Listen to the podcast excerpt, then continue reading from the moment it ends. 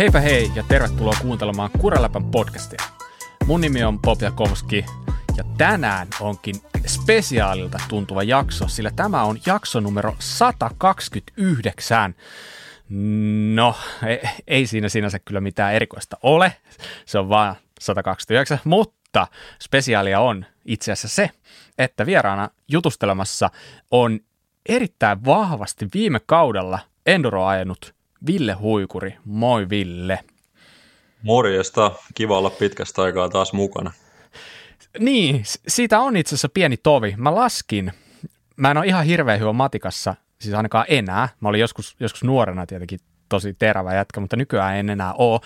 Siitä on ehkä noin 123 jaksoa, kun olit vieraana, ja jakso oli numero kuusi. Nyt on siis 129, että on siitä nyt hetki aikaa. Mitä sulle Ville kuuluu tätä nykyään? No joo, tosiaan Tovi vierähtänyt siitä viime vierailusta ja jos en ihan väärin muista, niin olinko mä ensimmäinen vieras silloin? Olit, kyllä, muistat oikein. No niin, siinä on tota ketjua kulunut sen välissä aika paljon, mutta tota, hyvää kuuluu Tampereelle. Aurinko paistaa ja treeni maistuu, niin mikä sen parempaa? Mun on pakko kysyä sulta ihan näin niin kuin after record näin meidän kesken, että kun silloin Kuraläppä podcast, joka oli ehkä tehnyt pari jaksoa, kun varmaan kuulit sitä ekan kerran. Mä muistin, meillä oli sellainen yksi yhteinen ystävä, joka kovasti boostasi sua tähän mukaan. Ja tota, nimeltä mainitsematon Eero. niin, niin ää, mitä ajattelit silloin niin tästä tousta ylipäätänsä? Että oliko sellainen olo, että, no, että mikä hito kuraläppä, koska mulla olisi ainakin ollut. Mulla oli just tommonen olo. Mä arvostan, että sä oot, oot rehellinen, koska kaikki, kaikki tietää kuitenkin, mitä mieltä, mitä mieltä sä olisit ollut ja mitä mieltä kuka tahansa olisi ollut. Mutta hei, 123 jaksoa myöhemmin, oot täällä uudestaan. Onko se edelleen sama fiilis? Kyllä nyt on, nyt on selkeä tota homma, että äijät rokkaa kovaa tätä hommaa ja tekee isolla, niin kiva olla edelleen mukana ja tota, kuviot selkeän.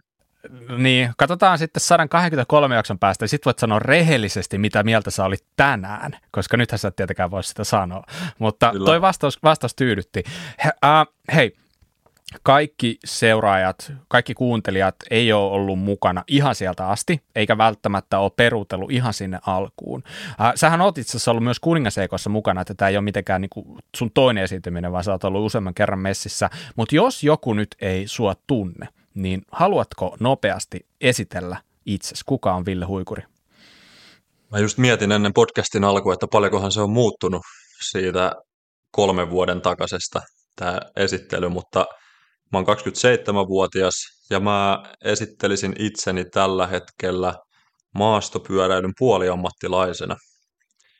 Eli urheilu, urheiluhommat kaikkineen on kova intohimo itselle, että on sitä opiskellutkin aika paljon, mutta sitten tässä muutama vuoden sisään tämä polkupyörällä ajaminen ja, ja sen parissa toimiminen ja ehkä ambassadorina toimiminen niin on ollut niin kuin kasvamassa määrin ja enenevässä määrin niin kuin mukana elämässäni.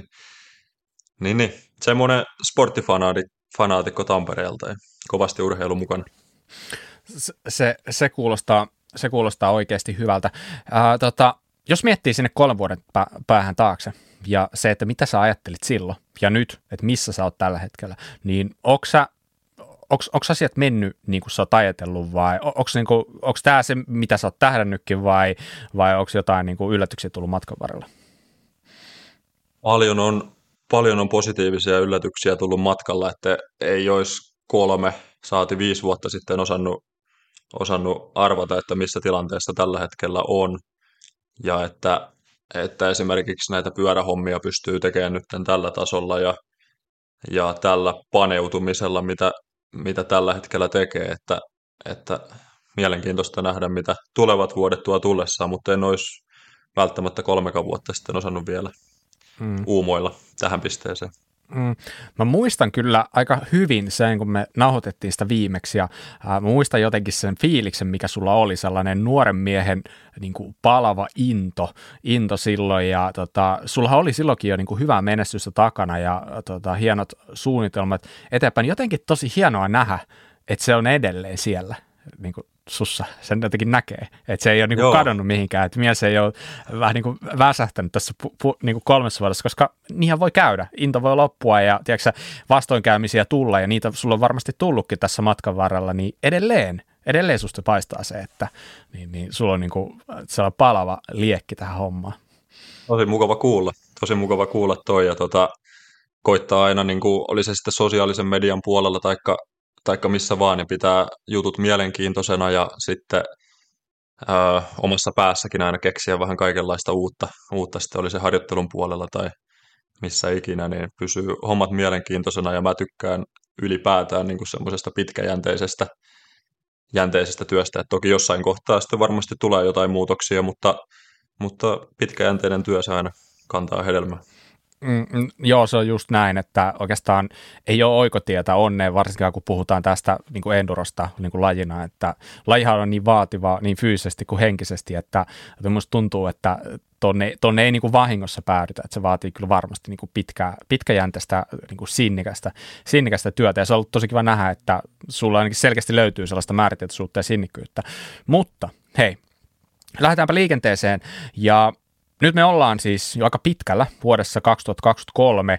Sulla on itse asiassa mun käsityksen mukaan jo tavallaan kisakausikin alkanut, mutta no onneksi ollaan vasta alkukaudessa, mutta siitä huolimatta, niin palataan aluksi ajassa hieman taaksepäin. Itsehän en nykyään muista kuin pari viikkoa aina kerrallaan taaksepäin, jos sitäkään, mutta mä uskon, että sulla on niin kuin vähän nuorempana jätkänä, niin pikkasen parempi muisti, niin äh, jos miettii vaikka tässä nyt viime kautta, tai voidaan jopa peilata sinne edellisiinkin kausiin, niin minkälaisia aikoja sulla on tässä välissä ollut? Onko elämä, ja jos nyt puhutaan lähinnä niin kuin treenauksesta, niin onko homma ollut nousukiitoa, onko ollut mitään vastoinkäymisiä, minkälaisia tuota, vuosia sulla on tässä ollut takana? Uh, no kyllä pitkälti on niin kuin steppi stepiltä noustu ylöspäin, että toki siinä on ailahtelua, ailahtelua aina, että jos tulee vähän jotain loukkaantumista, niin otetaan muutama askel taaksepäin, mutta sitten taas jos peilaa niitäkin juttuja, niin niissä on positiivisia puolia se, että antaa niin kuin, saa pää huilahtaa siitä ajamisesta. Sitten kun saa itsensä kuntoon, niin tulee taas niin kuin uudella innolla ja näkee ehkä jotain juttuja eri lailla ajamisesta ja ja tulee semmoinen niin kuin freesaus siihen väliin. Että joka asialla on niin kuin kaksi puolta, että silloinhan oli, olisiko se ollut, se oli 2021 kevät, oli se loukkaantuminen, niin tulosten varjolla silloin ei tehty mitään niin kuin maata mullistavaa sillä kaudella, mutta, mutta mm. se kuitenkin kantoi sitten hedelmää, mm. esimerkiksi jos miettii viime kautta.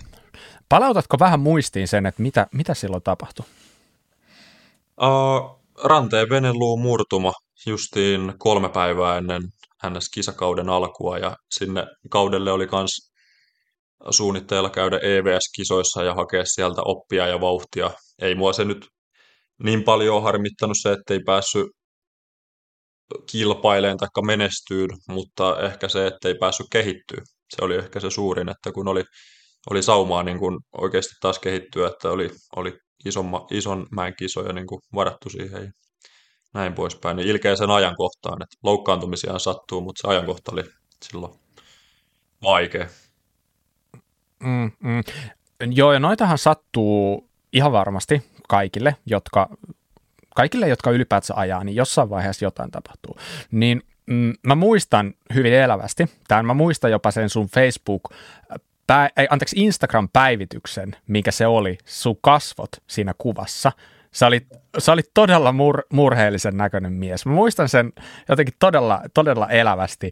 Eikä no, mun, ei edes totta, niin, mun ei olisi tarvinnut mennä sun Instaan muistelemaan tätä, vaan se vaan tulee jostain. Mä muistan, se oli jotenkin todella äh, sellainen, äh, mitä mä nyt sanoisin, se oli jotenkin äh, se fiilis tavallaan kun mä heti tajusin, kuinka sun ne haaveet sille vuodelle jotenkin murskaantu, niin se, oli, se, se teki siitä jotenkin sille, että ei siinä niinku, se loukkaantuminen sinänsä, niin tiedätkö, niitä tulee ja menee, mutta sitten tavallaan se, että et, et nuoren jätkän se haave kaatu siltä kaudelta, niin jotenkin se oli, se oli todella, todella jotenkin hankala, äh, hankala jotenkin hyväksyä se, että mitä, mitä silloin tapahtui, mutta tota, näitä tulee ja menee, niin se vaan on, äh, mutta mitä siitä on niin kuin opittu? Onko sä oppinut siitä mitään? Ja vielä lisäkysymyksenä mä haluaisin kysyä sen, että et, et miten tuollaisissa tilanteissa pitäisi just niin kuin suhtautua siihen, miten pystyy malttaan niin kuin parantua kunnolla? Mä taustaton, taustaton tuota kysymystä sen verran, että tota, sinä vuonnahan mä en ollut päässyt ulkomaille treenailemaan ollenkaan, että se tota, oli justiin, taisi olla koronavuosia vielä, ja sitten oli, työsopimus oli sillä että ei ollut mahdollisuutta lähteä hetkeksikään aikaa käymään ulkomailla. Niin tota, mutta silti oli treenattu niin kuin ihan super paljon töiden ohella aamulla sekä illalla. Ja tota, se teki vielä siitä, niin kuin, että kun sä et päässyt, että niin kuin tekniikka et ollut hirveästi päässyt kehittämään talvipoluilla, ja sit sä et päässyt yhtään näyttämään sitä fysiikkaa silloin tota, kisakaudella, niin se teki siitä jotenkin, että nyt kun on niin kuin ollut parina vuonna Espanjassa treenailemassa, niin niitä taito-ominaisuuksia sulta ei kukaan ota pois. Niin kuin, niin. vaikka sä loukkaantuisit, niin ne on siellä kuitenkin ne hermoyhteydet tehtynä, mutta, mutta se opetti, opetti kyllä paljon, että nyt on ihan erilainen asennoituminen ehkä koko urheiluhommaan jollakin tasolla, ja sitten osaa, en mä tiedä osaako siihen koskaan varautua, pettymyksehän se tuottaa varmasti joka tapauksessa, mutta, mutta se on osa lajia ja se nyt sen tietää, että se voi tulla ihan mihin paikkaan vaan. Niin, hmm. niin tota, ja jotenkin on semmoinen kevyempi, kevyempi suhtautuminen siihen nyt tällä erää, että, että kyllä se opetti, opetti paljon myös siltä saralta. Kyllä. No millaista se oli silloin? Pystyykö sä harjoittelemaan käytännössä mitään ja tavallaan, että mitkä ne ohjeet olisi jollekin nuorelle jätkälle, jolle kävisi samalla lailla kuin sulle. Miten sä, mitä sä sanoisit itselle siinä tilanteessa, jos nyt pääsit sanoa Villelle, joka on just kaatunut, niin mitkä olisi? Sulle varmaan moni, moni sano sitä sun tätä, mikä ei varmaan sillä hetkellä lohduttanut sua yhtään, mutta se, että mitä, mitä sä nyt niin kuin itse antaisit ohjeet, kuinka edetä? No mä itse kävin silloin, tota, ollut työsopparia sitten enää siihen jatkoon, kun oli tarkoitus lähteä ajaa pyörää kesällä, mutta mä kävin paljon juoksemassa radalla, ja sekä ihan sitä PK-lenkkiä. Sitten mä kävin, niin kun aloitin kuntosalillakin sieltä kestovoiman puolelta rakentaa sitä hommaa uudestaan. Ajoin XC-pyörällä, vaikka oli kipsikin kädessä, niin ajoin pitkää peruskuntolenkkiä. Ja mä uskon, että sillä oli paljon vaikutusta, että teki niin kuin sieltä ihan pohjaleveliltä asti, niin silloin paljon vaikutusta oli tähän viime kauteen, joka sitten taas oli niin kuin huikea. Että sieltä lähti niin kuin pikkuhiljaa rakentaa. En mä niin kuin pakottanut sitä, mutta se tuli luonnostaan ja piti päätä selkeänä silloin, niin se oli sitä kautta helppo. helppo mutta lähtökohtaisesti niin, että mikä raaja se nyt sitten onkaan paketissa, niin tee semmoisia juttuja, mikä on kivaa, että mäkin kävin pelaan padelia ja näin poispäin siihen kylkeen, että pysy vähän refleksit kunnossa. Niin, niin, niin sillä, että pää pysyy freesin. Kyllä. Muistanko oikein, nyt tulee taas ihan lonkalta, että sä teit sillä sun maasturilla tosiaan niitä tielenkkejä ja joku lenkki oli 300 kilsaa. Mulla tuli yhtäkkiä jostain sellainen. Oliks, vai oliko se 200? Joku tosi Joo, pitkä Joo, Saunamojen Antin kanssa käytiin 220 kilsaa ja sitten se 300 oli tota, silloin Ai, oli kipsi, kipsi pois, mutta... Okei, okay. no mutta kuitenkin jokainen voi käydä koittaa ajaa niin kuin tolleen, jos muistaakseni sun keskinopeus oli aika, aika hyvä siinä 300. Niin kai, joo. joo, hienoa, hienoa. Okei, okay, okei. Okay. Uh, tuosta voisit puhua niin kuin, varmaan oman jaksonsa verran tuosta niin prosessista ja loukkaantumisesta ja siitä niin kuin, toipumisesta, joka olisi tavallaan niin kuin, tosi mielenkiintoinenkin, mutta se ei ehkä nyt ollut meidän pläni, niin mennään vähän, vähän eteenpäin. Ja tosiaan se vähän sivusikin siitä, että, että viime kausi oli tosi hyvä, ja siis sehän, sehän oli ihan niin kuin mieletön, ainakin mitä muistan sen loppukauden, että missä tahansa sä kävit ajaa vaikka enduroon, niin sul tuli niitä ykkössijoja siellä äh, ihan niin kuin tosi hyvällä syötöllä, niin tota, miten, miten sä itse koet, oliko sun viime kausi, äh, millan, mi, no, osaatko heitä joku summaus siitä, millainen kausi se oli, minkälainen fiilis sulle jäi siitä? 2022 kausi oli huikea, että se, se vaan niin kuin jatkuu ja jatkuu se öö, niin kuin onnistuminen ja ei tullut vastamäkiä, että siellä tota, oman lajin, eli mä mielän MTB-rallit tähän mukaan, ja sitten kaikki endurokisat, niin niistä tuli kaikista voitto. Ja sitten DH-kisoista tuli ensimmäinen palkintopallisia myös, ja sitten kaksi nelossia. Niin tota, se oli, oli kautena huikea kyllä niin kuin Suomen kisoissa, että, että tota, et, et, nyt vaan sitten koitetaan sitä oman tasonnoston kautta niin, niin, niin haastaa sitten vaikka ulkomailla, ulkomailla lisää ja, ja koittaa tota, ajaa Suomessakin kovaa, mutta se viime kausi oli huikea niin kuin tuloksellisesti mieletön. Joo, joo, just näin. Eikö sä ollut ajamassa Transmaderan siinä heti aika lailla kesä alkuun? Joo, Madeira-reissu taisi olla silloin toukokuulla, toukokuulla loppupuolella ja, ja, ja se oli hieno kilpailu kyllä. Joo, sehän on niin kuin fyysisesti aika rankka setti, niin mitä sä näet, oliko siinä, niin kuin, äh, jos nyt miettii ylipäätänsä sitä, että, että tavallaan, että mistä ne johtuu ne tosi hyvät tulokset, niin sitten vaan tuli toi itse asiassa toi kisa yhtäkkiä äsken mieleen, että ai niin, että sä olit siellä, että, että miten niin kuin, pystyykö se jotenkin jaksottaa sun vuotta hyvin, siellä oli tollaisia niin kuin tosi isoja skaboja kuitenkin, mistä, mistä kaikki johtuu, minkä takia sulla oli niin hyvä kausi? Uh, no mä veikkaan, että se on monen asian summa, Mähän olin melkein kolme kuukautta silloin Espanjassa harjoittelemassa. Oli tosi hyvä tatsi pyörään koko, koko kauden sen johdosta.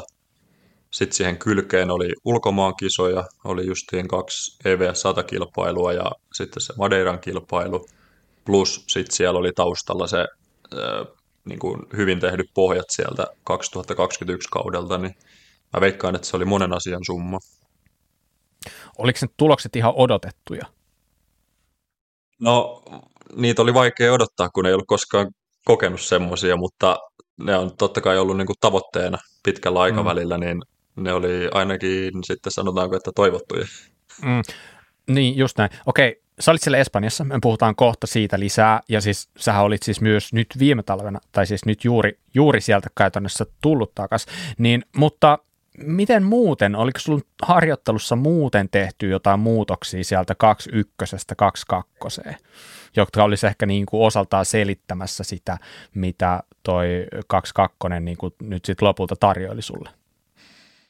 No lähtökohtaisesti aika, aika samalla sapluunalla, että, että ainoa mitä vähän lisännyt on niin kuin ylävartalon voimaa ulkomaankisoja ajatellen – ja sitten totta kai niin kuin jonkinlaisia pieniä muutoksia ja kokeilu aina jotain uutta, ettei se rutinoidu ja sen takia hyydy se kehitys, kehitys niin kuin millään rintamalla, mutta tota, perussapluuna on niin kuin aika samana pysynyt kyllä sieltä. Joo, äh, sä varmaan seuraat jonkin verran sun niin kuin kunnon kehittymistä ja tälleen, niin, niin minkälaisia äh, testimenetelmiä, mitkä ne on ne sellaiset määrät, mitä sä seuraat siitä, että sä pystyt niin kuin, niin kuin per, tavallaan niin kuin off-seasonillakin jotenkin niin kuin olla vähän kärryllä siitä, että hei, nyt menen oikeaan suuntaan, niin mitkä on ne asiat, millä sä, sä testaat itsesi? No jos puhutaan niin kuin fysiikan, fysiikan mittaamisesta, niin ö, voimapuolella tulee seurattua ihan niin kuin, ö, ihan vaan painoista, mitenkä rauta liikkuu salilla ja näin poispäin, mutta sitten jos puhutaan pyörän, pyörän päällä tehdyistä testeistä, niin mä pyrin kolme kertaa vuoteen tekemään semmoisen testipäivän, joka sisältää kuuden sekunnin testin, kolmen, kolmen minuutin maksimaalisen testin sekä sitten 20 minuutin maksimaalisen testin.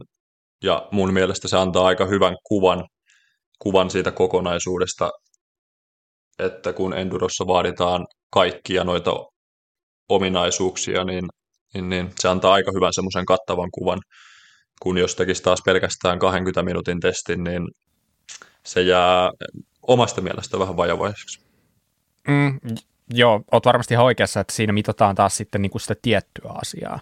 Ja niin kuin sä sanoit, niin, niin, niin puhutaan ihan hi- hirveän monipuolisesta asiasta niin kuin tosiaan niin kuin ihan pelkästään niin kuin fysiikkaakin miettien, että siinä on se pyörä aspekti mukana.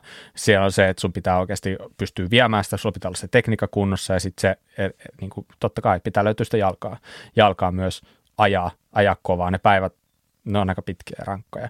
Mutta tota, hei, saako yhtään uudella? Sun ei pakko vastata. Mutta jos nyt vaikka puhuu tuollaista 20 minuutin ää, testituloksesta, niin minkälaisia vatteja sä poljet? Uskallatko kertoa? No kyllä se alle 400 jää, mutta kyllä se varmaan parhaina hetkinä siellä yli kolmessa ja puolessa sadassa pyörii. Että onhan mulla painoakin aika paljon, niin siellä pitää olla, pitää olla Rolls-Royce moottori. siis äh, lukematta kuulostaa ihan hyviltä, että tällaisia ei, ei tarvitse hävetä kyllä ollenkaan. Että jos niin kuin kolme ja puolen huudella 20 minuuttia pystyy painaan, niin mä sanon, että siinä on niin kuin ihan hyvä pohja, mistä ponnistaa niin kuin sitten tavallaan niihin muihin ominaisuuksiin. Että, että se puoli on kyllä varmasti, äh, varmasti niin kuin ton perusteella niin jos miettii Suome, Suomen tasoa, niin okei, sieltä löytyy, löytyy muutama sellainen kunnon kone, niin kuin vaikka joku Färmi, mutta tota, ky, kyllä sanon, että tuolla tuloksella niin pystyy haastamaan jo ihan ketä vaan, että, että sille kuulostaa kyllä tosi hyvältä. Mutta tota, okei, nyt itse tähän talveen, niin mm, sä oot siis juuri palannut Espanjasta, eikö näin? Vähän aikaa sitten. Kuinka kauan sä oot ollut Suomessa? Vajaa viikko. Maanantaina oli yölento takaisin Suomeen.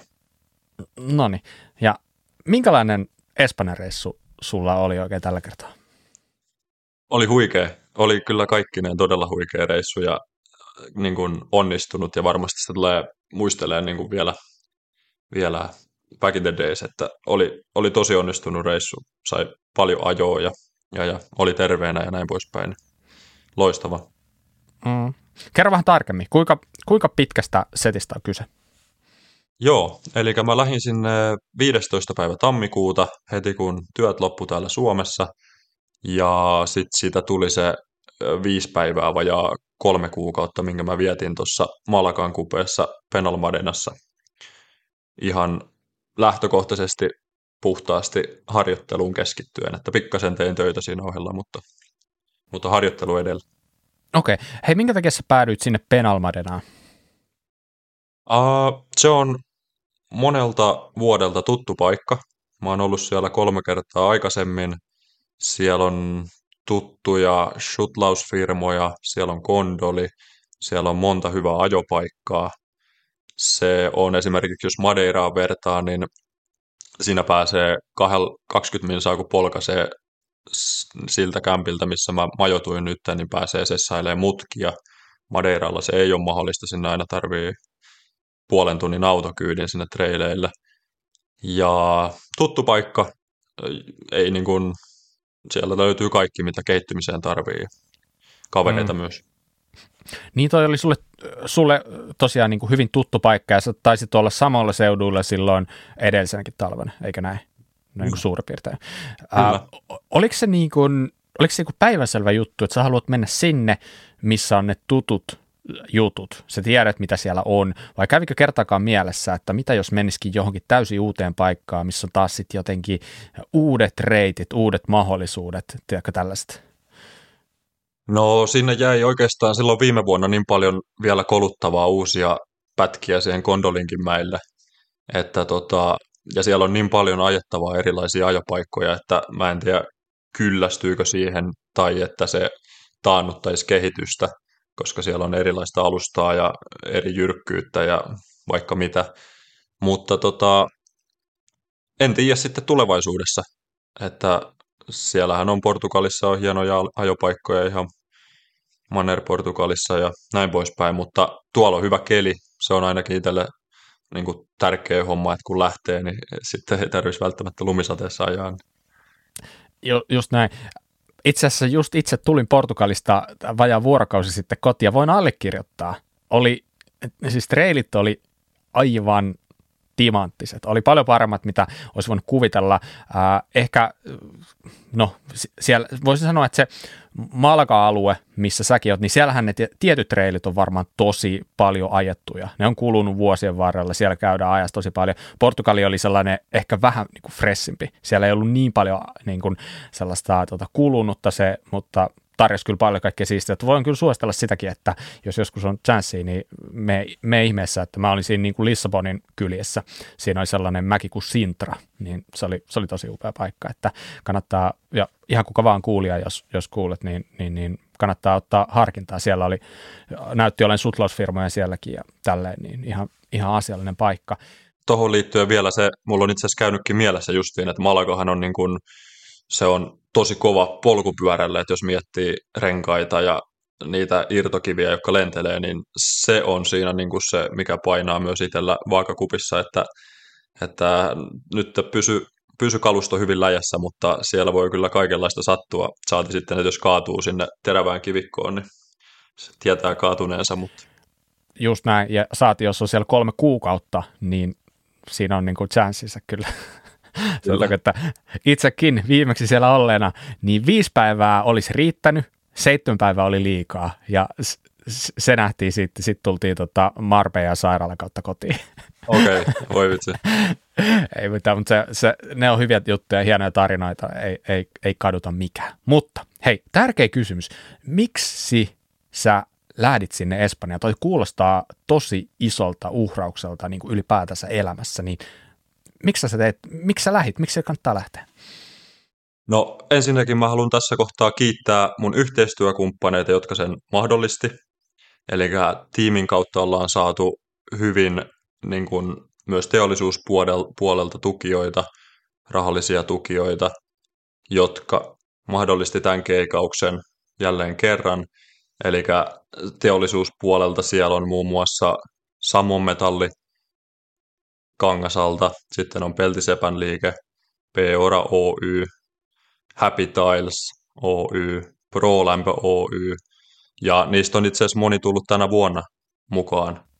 mukaan. Okei, okay, loistavaa. Sitten on Kangasala Vuokrapaikka Oytä, Hinaus 24H Siikiä, Proviaa ja mitä kaikkia koneistuspollaria. Et siellä alkaa olla niin kun oikeasti hommat sillä mallilla, mitä mä niin kun tällä panostuksella niin kun toivon ja oletankin, että niin kuin se on muissakin lajeissa, että varmasti jää joku sieltä sanomattakin, mutta kiitos vaan kaikille.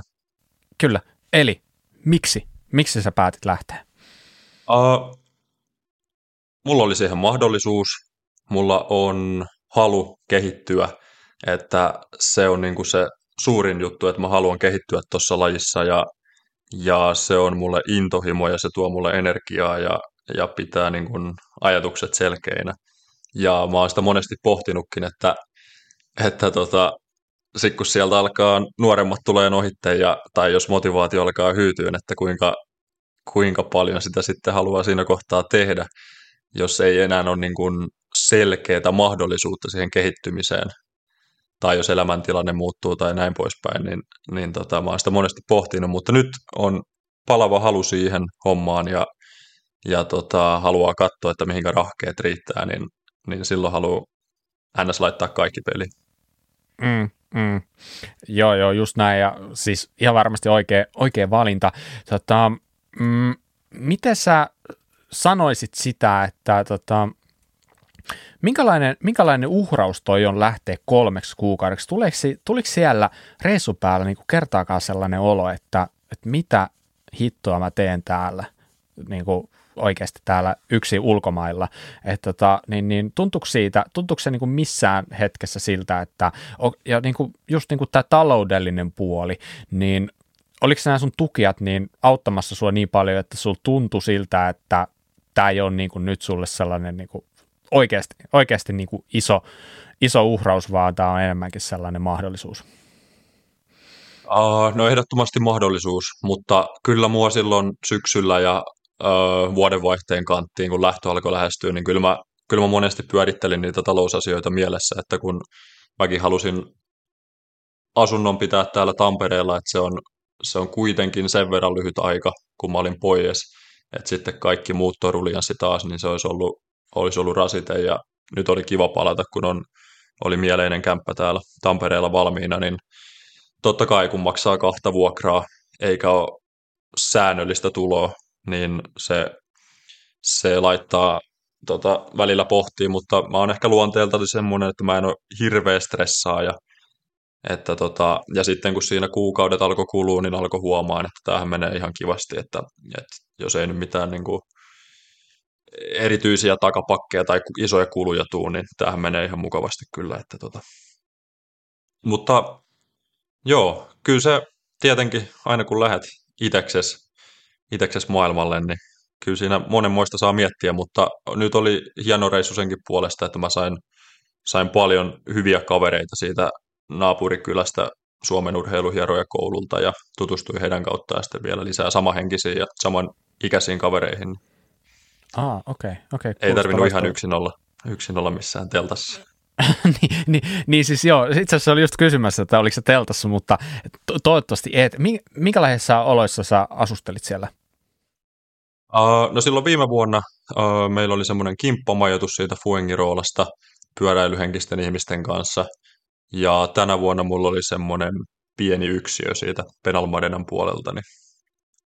Mutta semmoinen, että sillä pärjäs hyvin, siinä oli kaikki tarpeellinen, tarpeellinen pesukoneet sun muut. Niin justi, niin justi. Tota, niin minkälainen se sun niinku peruspäivä siellä on, siellä niinku treenatessa Espanjassa? No toki vaihtelee, että minkälaisen treeni on edessä, mutta yleensä oli, niin kuin, oli kahden treenin päiviä, että aamupäivällä oli se päivän tärkein treeni, päätreeni, mikä tehtiin niin kuin kaikista parhaassa vireystilassa. Oli se sitten vetoja taikka, taikka jotain stravakellotteluita, mitä ikinä. Ja sitten tota, iltapäivällä saattoi olla PK taikka padelia taikka sitten punttia, että, että se vaihteli. Ja sitten iso kiitos myös Malaka MTP-kämpin suuntaan, vaikka se ei näin suomeksi mene perille, mutta tota, mä pääsin siellä tekemään kuiden hommia, eli mä sain siitä, siitä vähän rahaa ja silti sain niin kuin, ö, täyden shutlauspäivän päivän siinä, ja jos joku miettii, että, että menikö se ihan köröttelyksi, niin mä ylipäätään lähtisin shutlepäivänä rakentamaan sitä päivää sillä lailla, että ekat kaksi laskua ottaa kuitenkin niin kuin iisisti, ja sitten mm. kun asiakkaatkin alkaa se reitin tunteen, niin sitten voi, voi itsekin ajaa reippaammin, niin se oli, to, oli tosi hieno homma. Mm.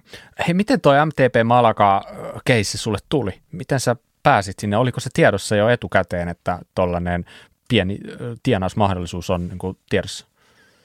Joo, eli mä siihen omistajaan Bogdaniin tutustuin silloin koronakeväänä, kun mun piti olla siellä kuukausi, mutta se typistyi silloin kolmeen viikkoon, mutta silloin tosiaan tutustuttiin ja, ja, ja niilläkin oli toi homma säpissä tässä nyt koronan ajan ja ne nyt alkoi viime syksynä sitä vasta niin kuin herätteleen uudestaan sieltä pöytälaatikosta. Ja se oli vähän niin kuin win-win tilanne kummallekin, että he tarvitti kuiden, joka on niin kuin pätevä, tietää reitit, osaa huomioida asiakkaan tarpeita, asiakkaan kokemusta, antaa mahdollisesti vinkkejä, osaa puhua englantia ja näin poispäin, niin hmm. se oli heille niin kuin win-win ja sitten tota, itsellekin niin kuin huikea homma, niin sitten me lyötiin kättä päälle. Okei. Okay. Kuinka monesti sä käytännössä niin kuin olit niin kuin duunissa niin kuin viikossa? Uh, jaa, olisikohan tuon reissun aikana kyllä varmaan äkkiä parisenkymmentä kertaa nyt vähintään tulee, että että tuossa oli sitten oli noita, Helsingistäkin oli isompi tuttujen porukka, niin siinä aina se työn ja huvin raja vähän jopa sekoittui, mutta tota, kivoja päiviä oli, oli paljon ja kyllä niin kuin ihan aina työpäiviäkin oli, että ajoin muutamana päivänä, lepopäivänä sitten myös pakettiautoa ylöspäin, että se oli ihan hyvä mm. homma niin kuin senkin kannalta. Joo, joo, aivan. Hei, tuosta niin kuin, pakko ottaa tällä just sivuharppaus tähän niin kuin sutlaushommaan ja äh, tota, jos joku miettii nyt, että äh, olisipa kiva lähteä vaikka Malagaan esimerkiksi, mutta ei nyt ehkä tuolla kolmen kuukauden settiä kuitenkaan, että on vaikka normaali työssä käyvä ihminen, niin mitä sä itse sanoisit, kuinka pitkä reissu äh, voisi olla ihan riittävä ja kenenkä kannattaisi lähteä, Ken, kenelle tuollainen maasto sopii, mitä siellä on tarjolla?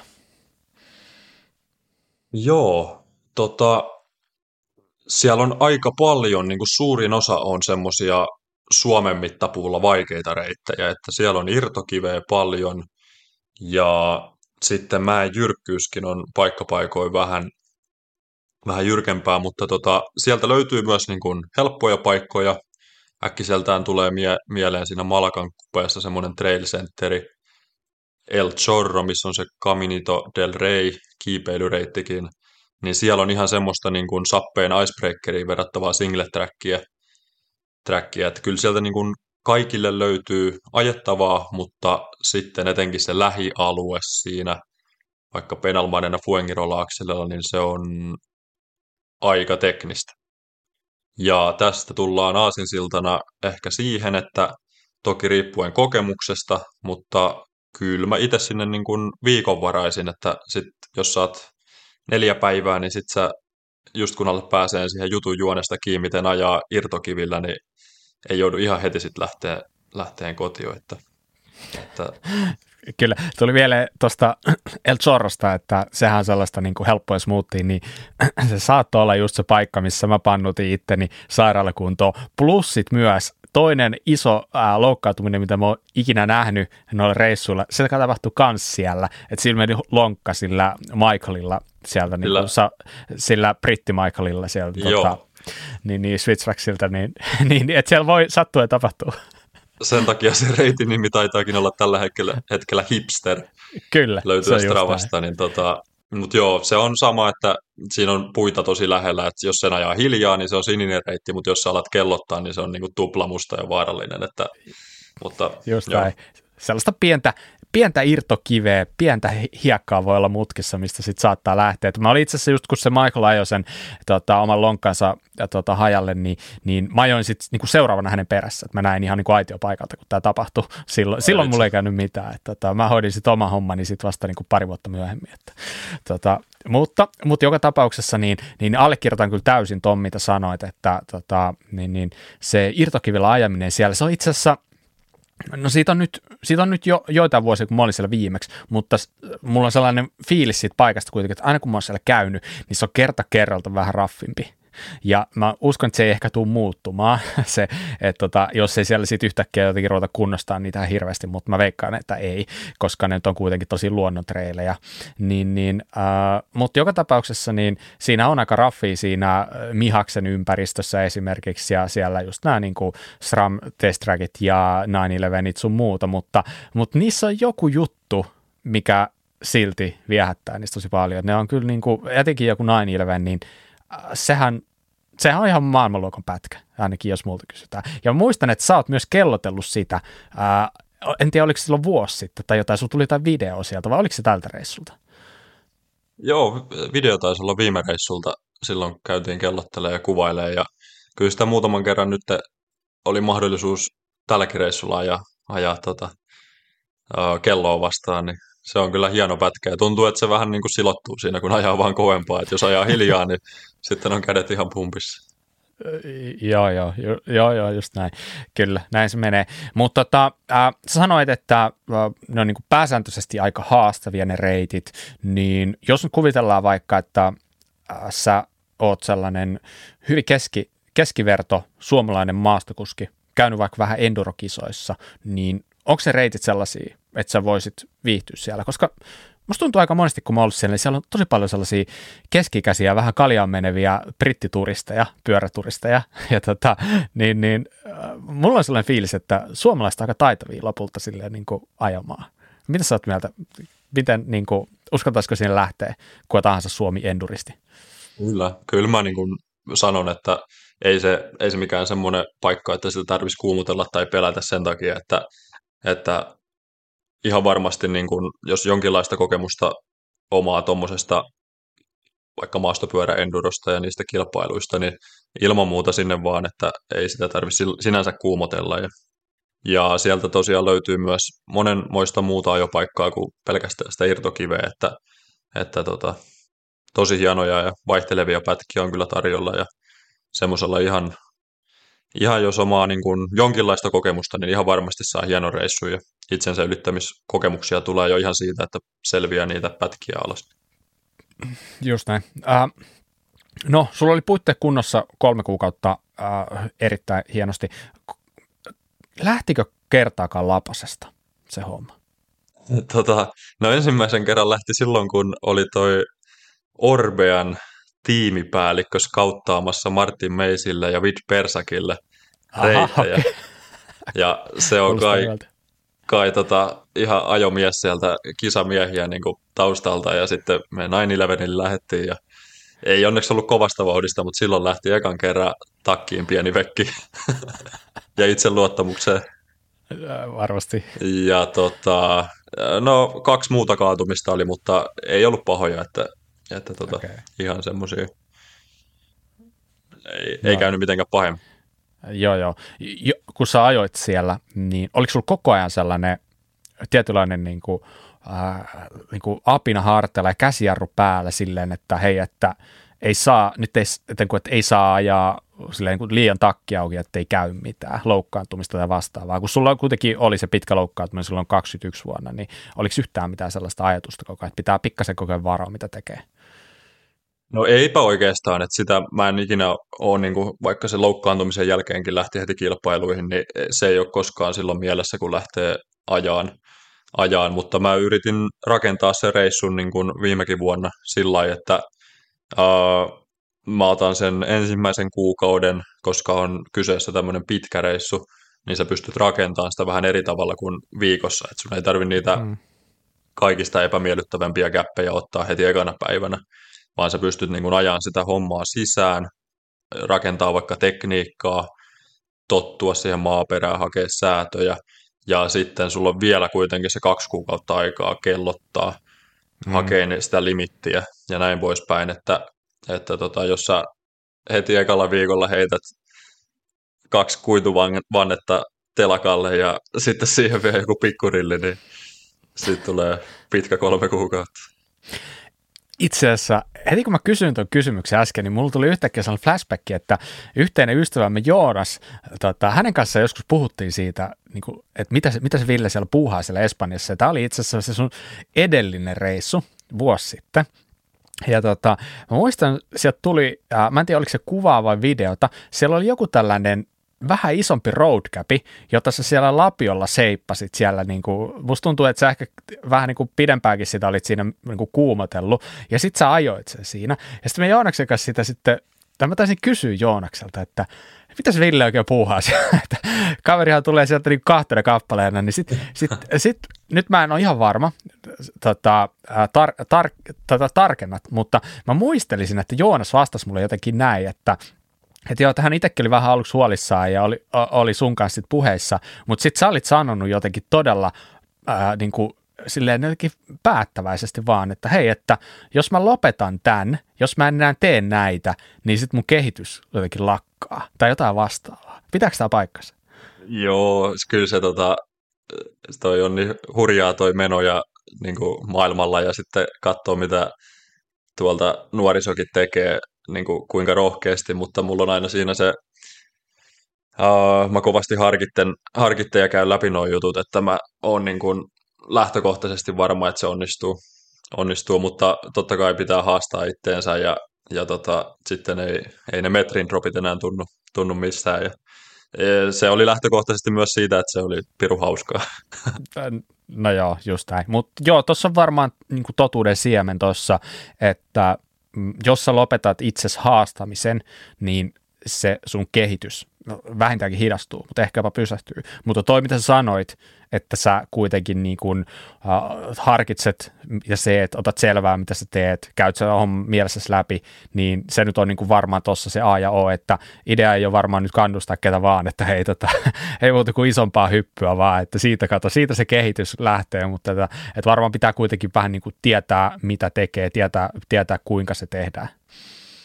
Joo, just näin. Ja itse asiassa mä silloin tein siitä Roadcapista uh, videon tonne meidän YouTubeen Motokeidas Gravity Team nimellä löytyy nyt, niin uh, vuoden takaa löytyy sieltä miten kokenut hyppää ja lähestyy uutta hyppyä, niin mä veikkaan, että siitä voi tarttua monelle kuulijalle, että kun ne näkee sen ja kuulee sen mun jännityksen äänestä ja sitten miten mä lähestyn ja käyn sitä hyppyä läpi, niin jos ei mitään mekaanista tapahdu, niin mä olin kyllä varma, että se menee hyvin. Okei, okay. hei, tosi hyvä pointti. Nostetaanpa toi video äh, tonne tota, videon sinne äh, anteeksi, tämän podcastin sinne tietoihin, niin yritetään muistaa pistää linkki sinne, ja jos kuuntelet tätä ja katot ja näet, että siellä ei ole sitä linkkiä, niin pistä, pistä mulle viestiä, niin mä kaivan sen sinne, mutta tota, erittäin kiinno- heti alkoi itse kiinnostaa. Mä oon kyllä nähnyt sen video joskus, mutta siitä on varmaan just se kohta niin kuin vajaa vuosi, niin, niin olisi mielenkiintoista kyllä katsoa uudestaan, niin menkää muutkin katsoa, koska varmasti ihan, ihan kiinnostava. Mutta tota, miten noin muuten, äh, miten sä tuollaisella reissulla äh, seuraat sitä, että äh, sun treenaminen ei mene yli, koska äh, siis jos mä oon tuollaisella reissulla, niin tota, menen aamupalalle, sitten sit mä niinku into piukena lähden pyörän päälle ja sitten siellä pyörän päällä jossain otetaan joku lyhyt lounas ja sitten ajetaan iltaa. Äh, sitten joku illallinen jossain ja sitten uudestaan samaa niin pitkään kuin siellä, no niin pitkään viime kerralla kun tuli loukkaantuminen sitten. Miten sä pidät sen jotenkin homman läjässä? Tuossa on niinku, musta tuntuu, että tuossa on niinku vaaransa. Uh, no mulla on Suomessakin on semmoinen treenirytmi, että kolme tai maksimissaan neljä treenipäivää ja sitten seuraa lepopäivä. Ihan täyslepo? Täyslepo, että okay. korkeintaan sitten jotain padelia kävin lätkiin silloin, mutta lähtökohtaisesti täyslepo. Ja, ja viikkorytminä se toteutuu samalla lailla, että kolme tai neljä niin kuin harjoitteluviikkoa ja sitten on vähintään viiden päivän semmoinen kevyempi, kevyempi palauttava jakso niin siinä saa päähältyä ja sitten, sitten myös niin kuin fysiikka, fysiikka korjautua ja tulee sitä lepoa väkisin. Ja sen alkaa tuolla huomaan, kun se on päällekin niin kuormittavaa, kun koko ajan joudut irtokiviä katsoa ja tulee paljon laskumetrejä ja kovaa vauhtia ja uutta ympäristöä, mm. Huomioitavia asioita, niin sitten se niin kuin neljäntenä treenipäivänä se alkaa niin kuin jo päässäkin tuntuu, että onpas kiva, että huomenna on lepo. Ja sitten kun sä oot Joo. päivän levännyt, niin sitten on taas niin kuin freesi. Et se, niin kuin, se varmistaa sitä, että jos sä painat 6-7 päivää putkeen ja se lepopäivä on niin kuin silloin, kun kädet on ihan rakoilla tai vastaavaa, niin mm. sitten se voi lähteä lapasesti. Mm, mm. Seuraatko jotenkin sitä sun äh, tietoista niin palautumista? No yösykekeräys on ehkä niin kuin semmoinen helppo ja selkeä, että jos se on koko ajan koholla ja jatkaa vaan nousuaan, niin on tulossa joko kipeäksi tai sitten tota, hmm. kuormitusta tulee. Ja sen myös huomaa sitten myös tuolta yläpään sykkeestä, että jos ei meinaa sykkeet millään nousta, nousta, niin sitten tietää, että siellä alkaa olla kuormaa ihan riittävästi. Joo, joo, just näin. Tota, jos miettii sitä sun treeniarkea Suomessa ja Espanjassa. Okei, no tietenkin sä siellä ehkä oot pyörän päällä enemmän, mutta miten muuten sä voit sanoa, että miten se, miten se treenaaminen näin niin kuin eroaa, miten, miten sä niin kuin, äh, mitä mä nyt muotoilisin, äh, mikä se on se suurin hyöty siitä, että sä oot Espanjassa versus, että sä olisit tehnyt saman treenijakso Suomessa? No ihan selkeästi tota, se ajaminen, että se on kuitenkin niin kuin, ei ole itsellä sieltä parikymppisestäkään asti, niin se ei ole siitä kunnosta jäänyt kiinni, se Joo. pärjääminen. Että tota, se on kuitenkin niin kuin, vaatii tekniikkaa ja taitoa ja, ja rohkeutta ja pitää osata tiettyjä juttuja. Niin sitä kehittämällä, niin sen, sen takia mä lähden sinne, että talvipolku on kuitenkin, vaikka sä pystyt siinä, totta kai niin kuin se on parempi kuin ei mitään, mutta, mutta sitten tuommoinen semmoinen mäki, missä ajetaan sitten MM-sarjaakin kilpaa, niin onhan se, että puitteen pitää olla, olla samanlaista laista siihen kehittymiseen, niin se on se tärkeä ja, ja mä koenkin, niin mä koin sen myös viime vuonna, mä muistan kun Nymanin Santtu kysyi Levillä, että onko se kovassa kunnossa tai jotain, ja mä tiesin, että mä en ole niin, kuin niin kovassa kunnossa kuin silloin, kun se käsi meni, koska silloin oli panostanut mm. vuoden vaan siihen fysiikkaan. Joo. Niin mä koen saman, että mä en lähtenyt sinne, niin kuin, että mä poljen siellä neljä-viisi tuntia maantietä harva se päivä ja käyn salilla, vaan että se oli se ajaminen edellä, koska siihen oli loistava mahdollisuus. Joo, just näin. Ajaksä näin niin kuin normaali talvena, en mä tiedä mikä on sun normaali talvi enää, koska sä oot ollut jo kaksi vuotta tuolla tota, Espanjassa, mutta jos kuvitellaan sen talvi, että sä oot Suomessa, niin ajaksä paljon pyörää vai teekö jotain niin kuin ihan muuta? Kyllä mä ajan paljon pyörää sekä, sekä wattbikeja että sitten ulkona, ulkona talvipolkuja, jos vaikka Suomessakin viettää talvea, niin se on, se on kivaa hommaa kyllä, kun on reitit kunnossa.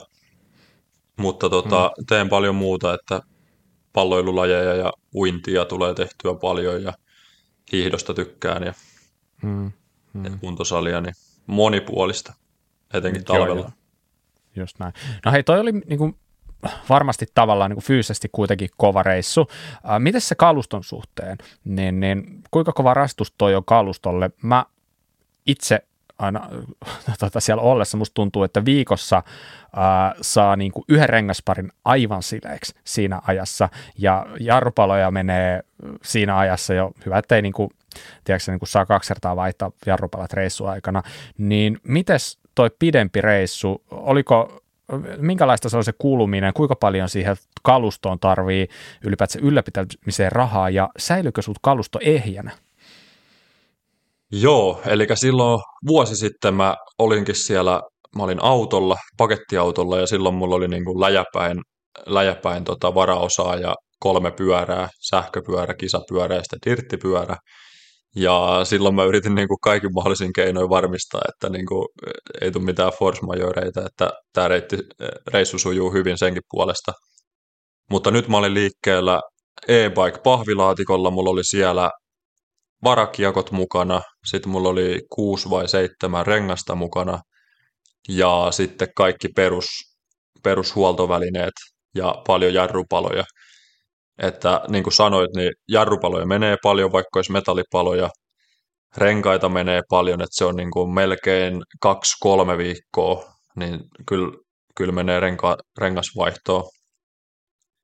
Ja tota, se on niin kuin kovaa kalustolle. Mä näkisin että ehkä en, eniten kovilla.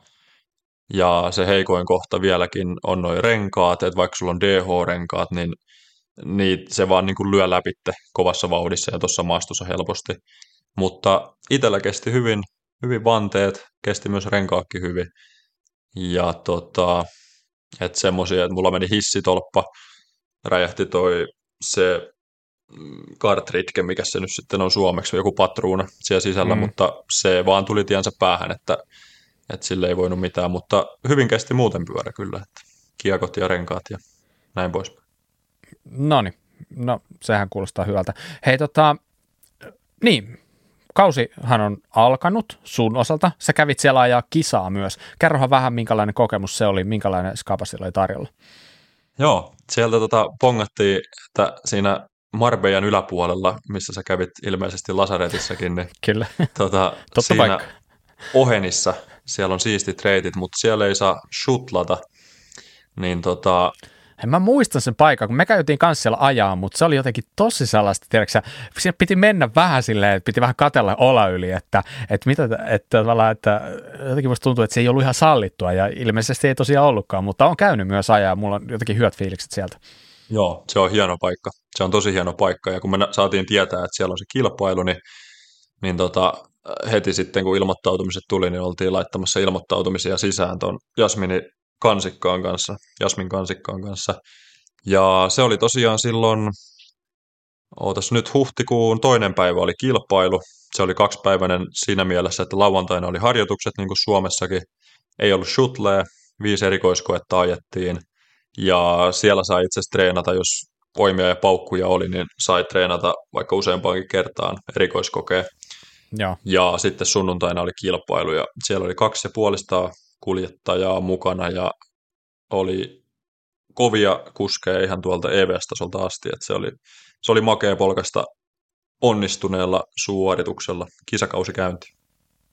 No niin, hienoa. Muistaakseni siinä kisojen yhteydessä sä postasit kanssa, että sä oot tota, vaihtanut alustaa. Sulla on EXT-alusta nyt, eikö näin? Kyllä, kyllä. Ja sä oot, sä oot äh, ilmeisesti jonkin, sorti, jonkin sortin e, e, tota, EXT-tiimikuski tällä hetkellä. Kerro vähän lisää. Joo, eli toi iso kiitos Mäinenä Jukalle, kuka lähti tätä asiaa ajaan ihan sinne Italian päähän asti. Ja sitten saatiin tuossa tota, tämän vuoden puolella ö, varmistuksia asioihin, niin tosiaan näin, näin tapahtui, että saatiin nimet, nimet molemmin puolin noihin sopimuksiin ja ö, tämmöisellä one year contractilla on nyt sitten ainakin tämän vuoden toi EXTn vähän niin kuin tehdastiimikuski sieltä, että tota, ihan Aika Italian kova. päästä, niin se oli hieno homma ja ihan näin, vaikkei mitään tässä mainostaiskaan, niin olen ollut tyytyväinen kyllä. Miltä se tuntuu yhtäkkiä olla tällainen EXT-tiimikuski? Tuleeko siitä sellainen olo, että hetkinen, että tota, nyt vissiin pitäisi ajaa sitten kovaa? No nämä menee taas siihen kategoriaan, että ei olisi kyllä kolme vuotta sitten osannut aavistaa, aavistaa että hienoja, hienoja hommia ja mahdollisuuksia ja tämmöinen kun, tämmöistä kun tarjottiin, niin ei niin kuin missään tapauksessa halua sanoa ei, että, että hienoja, hienoja hommia ja tota, high-end tuotteita kuitenkin, niin, niin ja ihan selkeästi niin kuin semmoista itseluottamusta lisäävät kamppeet, että, että tota, kiva senkin puolesta on ollut hyvä ensivaikutelma. Kyllä, ja i, i, pelkästään se sellainen ajatus pään sisällä, että nyt on vimpan päälle kamppeet, niin sekin jo niin kuin parantaa, Kyllä. parantaa fiilistä ja niin kuin, jopa niin kuin ajoa. Se, siis tämähän niin kuin, en voi sanoa, että tämä laji on pelkkää itseluottamusta, mutta se on aika isossa roolissa tässä kuitenkin. Se on tosi isossa roolissa, tosi isossa roolissa ja se on kiva pitää sitä EXT snapbackia kyllä päässä tuo kisapaikalla. ehdottomasti, ehdottomasti. Se lisää uskottavuutta myös se varikon puolella. Tota, no hei, Miten tästä eteenpäin? Mitä sun ka, niin tulevaan kauteen, minkälaisia suunnitelmia sulla on tiedossa? Uh, no vappuna on varmaan tuolla Tornikeskuksessa semmoiset pikkukisat, johon ihan varmasti tulee niin kuin kovia kuskeja. Ne on alamäkikisat, tuon Marko Melkon järjestämät, niin mä ajattelin, että sinne voisi lähteä vähän lämmittelemään ja siellä on Tarmo lupas tulla, Ryynäsen Tarmo lupas tulla viivalle kuulemaan, ai, ja ai, ai. varmasti tuolta junioriosastolta tulee kovia DH-kuskeja, niin ne on semmoisia hyviä kehity, kehittymisen paikkoja. Ja sitten Kalpalinnassa starttaa toukokuun kolmantena viikonloppuna toi maastopyöräenduron SM-sarja, niin siellä pitäisi sitten tota, polkasta tämä endurokausi käyntiin Suomessa. Ja tota, sitten iso syöte jää väliin. Mä lähden kesäkuussa, kesäkuuksi about viiden viikon reissu tonne Eurooppaan, että siellä olisi kolme niitä entisiä EVS, nykyisiä EDR-kilpailuita, niin semmoinen keikaus. Eli äh, finaale, Likure, Leogang ja sitten Valdifassa. Joo, Kyllä. Okay. Ja tota, hei, miten toi menee tänä vuonna? Uh, toi pakkahan on nyt ihan levällään, niin ainakin tällaisen niin peruskatselijan näkökulmasta, kun yhtäkkiä EVS on EDR ja on World Cup ja kaikkea, niin tota, miten se osallistuminen, onko sulla niin kuin chanssi päästä siihen ja Elite-sarjaan? Miten se Joo, uh, mun mielestä se tuli viime vuonna siitä Levin EVS Qualifier-osakilpailun voiton myötä, että, ja sitten pisteillä mun mielestä olisiko se 300 parasta niin kuin eniten kerännyttä pisteitä kerännyttä henkilöä pääsee suoraan siihen ja, ja tota, ajan kilpailusarjassa kyllä ihan siinä, ihan siinä kaikkia ritsirudeja ja kaikkia vastaan, että se no, on ihan siisti homma. Joo, just näin. Hei, se formaattihan muuttui tälle vuodelle jonkin verran, eli nyt se on yksipäiväinen kilpailu. Uh, oliko sulla siitä jotain ajatuksia? Onko, tämä ollut hyvä uutinen sulle? Vaikuttaa siltä, että tosiaan kun yhdessä päivässä vedetään, niin se on varmaan fyysisesti aika raskas päivä myös. Kyllä varmasti joo, että varmaan pitkiä päiviä on tarjolla ja sitten jos siihen on treenipäivä alle vielä, niin kyllä siinä kovia, kovia viikonloppuja tulee, mutta jos miettii sitä ensimmäistä EVS-kisaa, minkä mä ajoin silloin 2018, että kun siinä oli niin kuin, se oli neljä kuuden tunnin ajopäivää putkeen ja oli tosi paljon niin kuin poljettavaa ylöskin päin, ja, niin ja. onhan se niin kuin siihen verrattuna, niin se kuormitus on tullut alaspäin. Ja, niin, no, en mä tiedä oikein, että kumpi sitten on niin kuin oikea suunta, että molemmat on omalla tapaa niin kuin hauskoja formaatteja. Mm. Mm, mm. Okei, okay. eli kesäkuu menee sitten tien päällä. Läheksä sinne autolla liikenteeseen vai mikä on suuntelu? Joo, autolla olisi tarkoitus lähteä, niin sitten siinä on tarvittaessa mahdollisuutta yöpyä ja saa justiin varaosia mukaan ja, ja näin poispäin. Helpompi liikkua siellä sitten paikasta paikkaan. All right, ja all right. yrittää yhdistellä siihen vähän jotain treenihommia, että aina miettii sitä, että saa mahdollisimman paljon rahalle vastinetta, niin yrittää tota, käydä ajamassa siinä muitakin paikkoja sitten ja Euroopan mäkiä. Mm. All right. Hei, minkälaisia niin kun ajatuksia sulla on noista kisoista, kun sä tonne lähet, niin minkälaisin, ollaanko vielä siinä pisteessä, että lähdetään hakemaan kokemuksia vai onko sulla ehkä mielessä jotain niin kuin, tavoitteita sille ihan sijoituksellisesti? No tuohon jääkampin seinään kun katsoo, niin siinä lukee, että top 80 sijoitus jostakin niistä EVS-kilpailuista. Että mä tiedän, että se ensimmäinen kilpailu siellä finaalissa niin tulee olemaan itselle haastava, kun mä en ole koskaan siellä ollut ajamassa ylipäätään.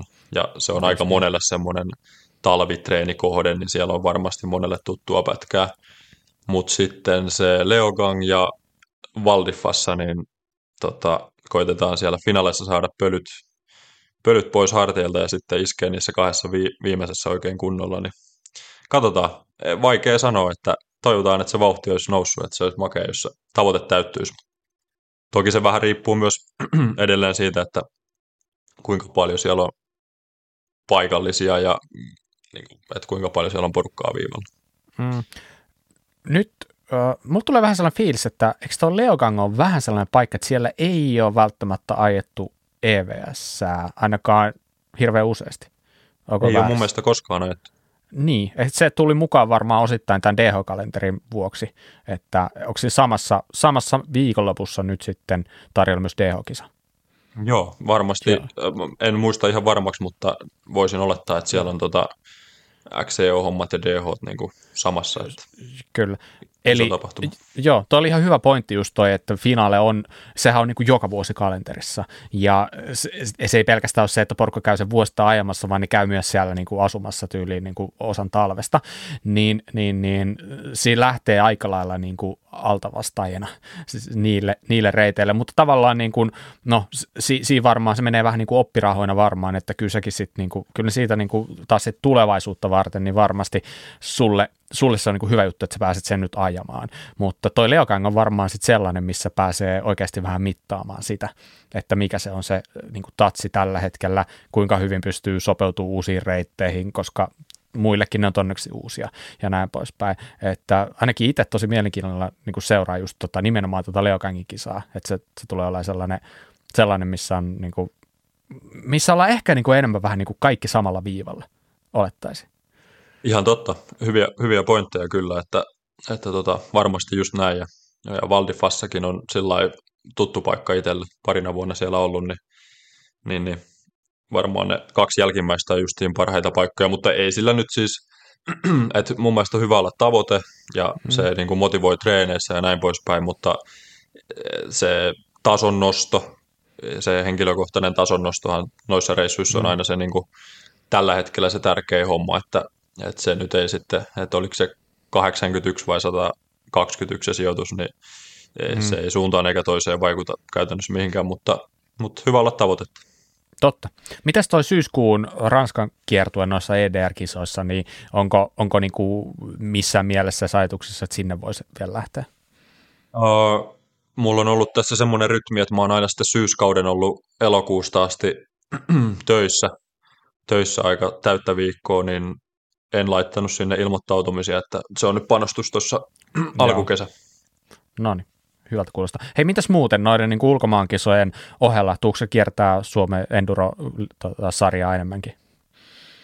No varmaan sitten äh, sieltä niin kuin loppukesän puolelta, niin sinne jää se Levin kilpailu ja Laajavuori ja Ellivuori, niin niihin olisi tarkoitus koittaa osallistua. Ja, ja sitten jos on pienempiä kilpailuita sopivasti siinä välissä, välissä niin tota, ihan, ihan mukava kisailla kyllä, jos vaan kaikki on kunnossa, niin semmoisella suunnitelmalla. Meinaatko lähteä kiusaamaan DH-kuskeja? Kyllä mä ajattelin, että tota, pitää, en tiedä, niitä on vaikea, vaikea kyllä kiusata, mutta tota, niin kuin treenimielessä voisi ajella, jos sattuu hyvin kohti, vaikka siellä pohjoisen kiertueellakin rukan kisaa sun muuta, niin ehdottomasti täytyy käydä ajelemaan. Niin, niin pakko, pakko vielä jotenkin kysyä siitä, kun no, säkin, no sun vattilukema paljasti, että mä tiennyt aina, että sä oot kovakuntoinen jätkä, niin onko sun ikinä käynyt mielessäkään käydä ajaa edes just silleen niin treenimielessä jotain sellaista ehkä niin kuin, en mä tiedä, maratonkisaa tai jotain niin kuin he, tällaista XC-hommaa tai vastaavaa. Onko ikinä käynyt mielessä? Mä ajoin silloin alle 18-vuotiaaksi asti niin tota, XC ja XCM, eli maratonia tuossa Enduron ohella ja se oli itse asiassa muutama vuoden, se oli ihan päälajinakin, ja sieltä on, sieltä on XC on Suomen mestaruus ja Pohjoismaiden hopea mitallit, niin Noniin. sitä on tullut kuitenkin kokeiltua, mutta sitten se olisi selkeä homma, että äkkiä varmaan 15 kiloa pitäisi painosta ottaa, että se tehopainosuhde riittäisi sinne kisoihin. Joo, joo, mutta kyllä jonkinlainen pieni kampakki voisi olla, ei sellainen pieni vilahdus siellä, ei, sun tarvi mennä sitä voittaa, mutta tota, olisi kyllä siisti nähdä. nähdä. Mä veikkaan, että sä olisit kyllä niin kova luu edelleenkin jossain vaikka tahkon kuullakin kympillä, niin, niin, niin voisi kulkea. Se taitaa mennä kyllä sun kalenteri kanssa vähän huonosti tänä vuonna, mutta vastaava kisa. No ne on, ne on taas sen alan erikoismiehiä, että tota, toi, ehkä sitten joskus, kun alkaa 40 lähestyä, niin sitten paluu tulee 40 kriisi ja sitten joustot lyhenee dramaattisesti ja housut kiristyy niin sanotusti. Kyllä, kyllä. Joo. Säästetään sitten sitä sinne, säästetään meille, jolla 40 lähestyy. Mulla alkaa olla vähän sellainen kutina, että, että tota, et, ei, ei nyt ehkä voi sanoa, että mikä tuollainen varsinainen maraton kiinnostaa, mutta sellainen lyhyt jousto, sillä sellainen niin kuin sykkeen nostattaminen tasamaalla, niin ja sellaiset kaksi kertaa 20 minuuttiset vedot tai joku vastaavat, niin niistä on yhtäkkiä tullut sellaista niin kuin ihme viihdettä itsellä, ja sitten kun Alice pysähtyy miettimään, että miksi mä teen tätä, mä sanon vaan, että näin no mä hemmetti tiedä, mutta tää on ihan hauskaa. Tota. niin, Tekee niin. hyvää. Ehkä se tulee sitten sulle joskus kymmenen vuoden päästä tai jotain vastaavaa. Kyllä, mutta hyvä. Hei, äh, ihan loistavaa. Tosi mielenkiintoista tarinaa tullut taas teikäläiseltä. Äh, meillä on tulossa suostusosuus seuraavaksi. Onko vielä jotain, mitä ehkä olisit halunnut mainita, nostaa vai mennäänkö suosituksiin? Tota, aika mukavasti me ollaan tässä saatu rupateltua kyllä asioita ja, ja kivasti oot, oot kysellyt ja on ollut helppo tässä höpötellä noita, noita omia omia tarinoita, ettei päällisin puolin voidaan mennä kyllä mun puolesta ainakin suosituksiin. Että jatketaan sitten taas sadan jakson päästä tarinaa. joo, joo, jätetään jotain sinnekin. Uh, Mutta hei, mä kiusaan sua heti niin, että sä saat aloittaa. Mä muistan edelleenkin, ja nyt mä taas, niin kuin, että, että mä en ole siis tarkistanut tätä, mutta mä muistan, mitä sä suosittelit viimeksi. Sä suosittelit silloin sitä Enduro Magazine, sitä tota, tiedätkö, mikä se on, iPadilla ja iPhoneilla ja tämä nettilehti. Mitä no, sä suosittelet tällä kertaa? Uh, no nyt on vähän erilainen suositus. Mä suosittelen ihan niin kuin ammatin puolesta ja sitten tämmöisen intohimon puolesta, niin kaikkia huolehtimaan omasta fyysisestä kunnosta sen takia, että joka lajista tulee hauskempaa, turvallisempaa ja sä pystyt nauttimaan niistä enemmän. Ja se kattaa sekä liikkuvuuspuolen, lihaskuntopuolen, aerobisen puolen, taito- ja nopeusominaisuudet. Et pidä siitä kropasta huolta, niin sitten vaikka se 5, 6, 70 kun alkaa lähestyä, niin pystytään vielä lähteä sinne Malagaan ajaan. Et muista pitää itsestä huolta fyysisesti. Kiitos. Toi tuntuu osittain jopa, että kun sä katsoit mua, että sä sanoit sen mulle, ja se, siis sanoit se ihan oikeasti osoitteeseen. Aluksi sä aloit selittää tota, mä ajattelin, että jes, nyt tää on niinku kaikki se, mitä mä teen. Että mä, et mä niinku ehkä jopa löysin syyn just sille, että miksi mä ajan niitä 2 kertaa 20 minuuttisia sen takia, koska silloin kun sä oot jonkinlaisessa kunnossa, niin se pyöräilyhän on oikeasti hauskempaa. Mutta tota, sitten kun sä aloit puhua siitä liikkuvuudesta, venyttelystä ja näistä, niin sitten mä rupesin vähän niin kuin nolottaa, että itse asiassa joo. Ja hyvä, en sanonut mitään, koska näähän on niin kuin itsellä ihan retuperällä ja musta tuntuu, että en ole ehkä ainut. Että tota, toi on hyvä vinkki ja hyvä muistutus ja ah, mä, ainakin, mä ainakin voi katsoa niin kuin itseni peiliin ja todeta, että tee jotain paremmin tuohon liittyen. Niin, ja vähän kerralla, niin se kyllä lähtee siitä sitten. No joo. Pikkasen näin. näin. Hyvä, erittäin hyvä. Hyvä. Tota, itse materialistina, niin tota, otan suosituksen tällaisesta materiasta. Eli tota, ää, ei ole mikään uusi juttu, ei ole mikään uusi keksintö, ää, ja mullakin itse asiassa on ollut tällaiset jo useamman vuoden, mutta vasta viime viikonloppuna mä jotenkin ihastuin näihin. Ja se, mikä on kyseessä, niin tällaiset ää, ää, bipsit, niin kuin tällaiset henkselilliset ajohousut, ja nämä on siis nimenomaan tällaiset, jotka on tarkoitettu sinne sortsien tai pitkien houseen alle, ja näissä on selässä tällaiset niin kuin taskut. Vähän samantyyliset taskut, mitä tässä maantia-ajopaidassa. Siellä on kolme taskua selässä. Eli tällaiset no tällaiset bipsit, miss, missä niin kuin on taskut. Mä en nyt oikein saa päähäni parempaa nimitystä. Tiedätkö Ville, mistä mä puhun? Ainakin Spessun lainapissa on semmoiset, että siellä on kolme taskua niin kuin säämiskähousuissa, niin sinne saa just mitä ikinä sitten, vähän jotain pladderia tai evästä tai mitä ikinä, niin sisäkumia. Kyllä. Mulla on ollut siis tällaiset jo monta vuotta kaapissa, äh, mutta siis pakko nyt rehellisesti sanoa, että ne oli, ne oli vähän pienet, niin mä en ole käyttänyt niitä, mutta nyt kun sä sanoit, niin äh, mä itse asiassa juuri sain jokin aika sitten sellaiset Spessun niin swatti-housut, jossa on ne taskut, ja äh, mä en tajunnut, kuinka hyvät ne oikeasti on, koska siis eihän meistä kukaan, no okei, okay, nyt perun heti puheeni. Ää, totta kai joku käyttää sellaisia pyöräilypaitoja, mutta endurokuskeista harvemmilla on käytössä sellaisia paitoja, missä olisi selässä taskut niin se, että ne on siinä housussa ne taskut ja sä saat ne tällaiset niin kuin jotkun patukat tai tällaiset jotain pehmeitä, mitä nyt ikinä. Musta tuntuu, että mulla oli ainakin eväänä niin just kaikkea tällaisia jotain, uh, jotain tällaisia geelejä, myslipatukoita, jotain tällaisia, mikä niinku ei edes pelota kaatua niiden päälle. No, kun sä lyöt niitä sinne, niin itse asiassa tuntuu, että ei sulla olekaan niitä siellä mukana, että se jotenkin menee niin kevyesti ja sitten sulla ei ole niinku reidet täynnä tavaraa. Että se on jotenkin todella, todella fiksu tapa kuljettaa, kuljettaa kamaa ja äh, niin kuin mä sanoin, tämä ei ole mikään uusi keksintö, mutta mä jotenkin heräsin tähän, että hitto, että ne onkin tosi hyvät. Pitää vaan pitää huoli, että on oikein kokoiset.